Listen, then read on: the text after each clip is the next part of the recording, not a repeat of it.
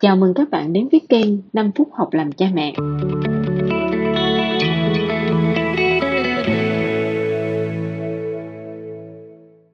Ở tập trước, tôi đã nói rằng dù cha mẹ mình có nghĩ rằng mình đang làm tốt đến mức nào đi nữa, thì thực sự là mình cũng không chắc rằng liệu con cái mình nó có bị tổn thương vì những gì mà mình đã làm ngày hôm nay hay không. Vì vậy, cái điều quan trọng là mình dạy con hiểu rằng có thể là có một lúc nào đó con à con sẽ không vui với những gì mà cha mẹ đã quyết định ngày hôm nay. Tuy nhiên khi đó thì con hãy ôm ấp cái cảm giác không vui đó đón nhận nó và tự do sống tiếp. Điều này thì mình gọi nó là nuôi dưỡng sự kiên cường ở trẻ nhỏ. Tuy nhiên khi mà tôi dùng từ kiên cường ở đây á, thì có thể vô tình là một số cha mẹ hiểu rằng mình phải nuôi dạy con thật là mạnh mẽ nhưng thực sự thì kiên cường nó không phải là mạnh mẽ các cha mẹ. Mạnh mẽ không đủ để diễn tả hết ý nghĩa của từ kiên cường. Như thế nào là kiên cường và làm gì để trở nên kiên cường thực sự? Tôi sẽ nói về điều này trong tập postcard lần này.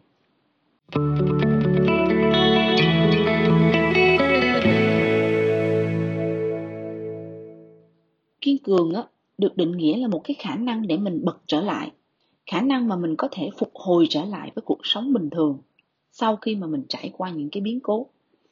Đôi khi nó chỉ là những cái biến cố nhỏ, mà đôi khi nó cũng là những cái biến cố rất lớn. Mình thử tưởng tượng, khi mà tay chân mình nó bị trầy xước với các cha mẹ, thì có thể là nó sẽ gây ra những cái vết thương. Nhưng mà rồi thì những cái vết thương đó bằng một cách nào đó nó sẽ lành trở lại. Và dù nó có để ra những cái vết sẹo đi nữa, thì nó cũng sẽ lành trở lại đó là cái cách mà cái cơ thể vật lý tự nhiên của con người nó đang diễn ra. Và đối với sức khỏe tinh thần á, thì nó cũng có phần nào giống như vậy. Một cách tự nhiên thì những cái sự kiện tồi tệ dù thế nào đi nữa bạn cũng sẽ dần quên nó. May mắn á, là khi sinh ra thì ai cũng có cái khả năng này. Tuy vậy cũng có người người ta sẽ bẩm sinh mà người ta dễ dàng xoay sở vượt qua hơn. Và khi đó chúng ta hay nghĩ là bởi vì họ mạnh mẽ họ dễ quên và cũng có người thì họ nhớ lâu hơn và chúng ta hay nghĩ là họ yếu đuối và họ lâu quên. Ở đây thì tôi muốn nói hai điều. Điều thứ nhất là cái kỹ năng phục hồi trở lại này nè, là một cái kỹ năng rất là cần thiết. Nó cần thiết đến mức mà trong nhiều nghiên cứu người ta khẳng định rằng kiên cường là kỹ năng phải có, kỹ năng bắt buộc phải học nếu mà mình muốn sống hạnh phúc. Bởi vì sao? Vì trong cuộc sống ai cũng gặp biến cố hết. Biến cố nhỏ nghiêm trọng đầu đời có thể là cái việc mà mình xa ba mẹ ngày đầu mình đến trường. Và sau đó thì có thể là những biến cố trong học tập. Biến cố trong việc mà mình phải chuyển trường lớp, xa rời những cái người bạn mà mình đã thân quen. Và rồi lớn hơn nữa thì là biến cố trong chuyện tình cảm. Có thể yêu đương mà không được đáp lại, cũng có thể là có một tình yêu đẹp rồi chia tay. Và đến những cái biến cố trong công việc không một ai và không một cái người cha, người mẹ nào có thể đảm bảo với con cái là cha mẹ sẽ lo cho con cả đời, không gặp một biến cố nào cả. Vậy nên gặp biến cố rồi sao? Nếu mà mình muốn sống hạnh phúc, dĩ nhiên là mình phải vượt qua nó.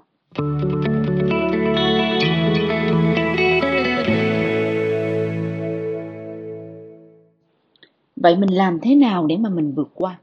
Mình phải trở nên mạnh mẽ, sắt đá? Không phải đâu kiên cường nó không phải là mạnh mẽ các cha mẹ. Linh hoạt và thích nghi mới là bản chất của kiên cường. Ví dụ nha ly hôn có thể là một biến cố đối với cả ba mẹ và trẻ nhỏ. Lúc này làm thế nào để có thể kiên cường thực sự và phục hồi trở lại sau biến cố này? Thì chúng ta cần có hai điều. Điều thứ nhất á, là chúng ta có nhiều cái suy nghĩ linh hoạt. Đừng dính mãi với một cái suy nghĩ truyền thống ly hôn là thất bại thay vào đó tìm và đổi những cái góc nhìn khác nhau. Hai người ly hôn là cơ hội để bốn người hạnh phúc. Mình xứng đáng có một cuộc hôn nhân khác. Ly hôn là chấm dứt một câu chuyện tình yêu, nhưng vẫn còn một câu chuyện tình bạn để cùng nuôi dạy con cái. Mỗi người có thể ly hôn vì nhiều cái lý do khác nhau, và tùy vào hoàn cảnh chúng ta sẽ có những góc nhìn khác nhau. Nhưng dù thế nào đi nữa, thì nên nhớ rằng không bao giờ chỉ có một góc nhìn cho một sự việc càng cởi mở và càng linh hoạt tìm nhiều góc nhìn khác nhau thì bạn sẽ càng dễ cảm thấy biến cố nó vốn không tồi tệ như cách mà bạn nghĩ ý thứ hai á là mình thích nghi với hoàn cảnh mới. Ly hôn rồi hai người không chung nhà nữa, mọi sinh hoạt nó sẽ xáo trộn. Vậy thích nghi với sinh hoạt đó như thế nào? Khi nào thì mẹ đón con? Khi nào thì ba chăm con? Buổi sáng làm gì? Buổi tối làm gì? Cuối tuần làm gì? Tạo những cái nếp sinh hoạt mới, thích nghi với hoàn cảnh mới và có những thói quen mới.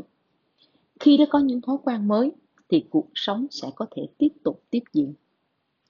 Linh hoạt và thích nghi là bản chất của kiên cường.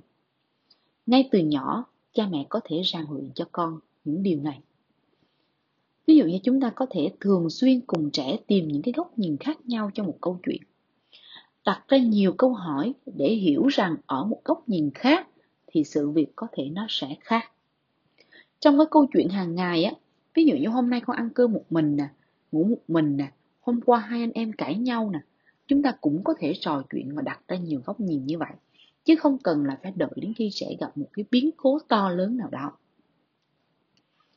thứ hai á, là mình thường xuyên cùng trải lập những thói quen cho những cái hoàn cảnh khác nhau khi không có mẹ ở nhà thì mình đọc sách thế này khi có mẹ đưa đến trường thì mình sẽ ăn sáng theo một cách khác thế kia linh hoạt trong suy nghĩ và thích nghi trong cách giải quyết vấn đề là bản chất thực sự của kiên cường bạn đang nghe nội dung từ kênh 5 phút học làm cha mẹ, được chia sẻ bởi cô Kim Chi, một nhà thực hành tâm lý học tích cực tại Việt Nam.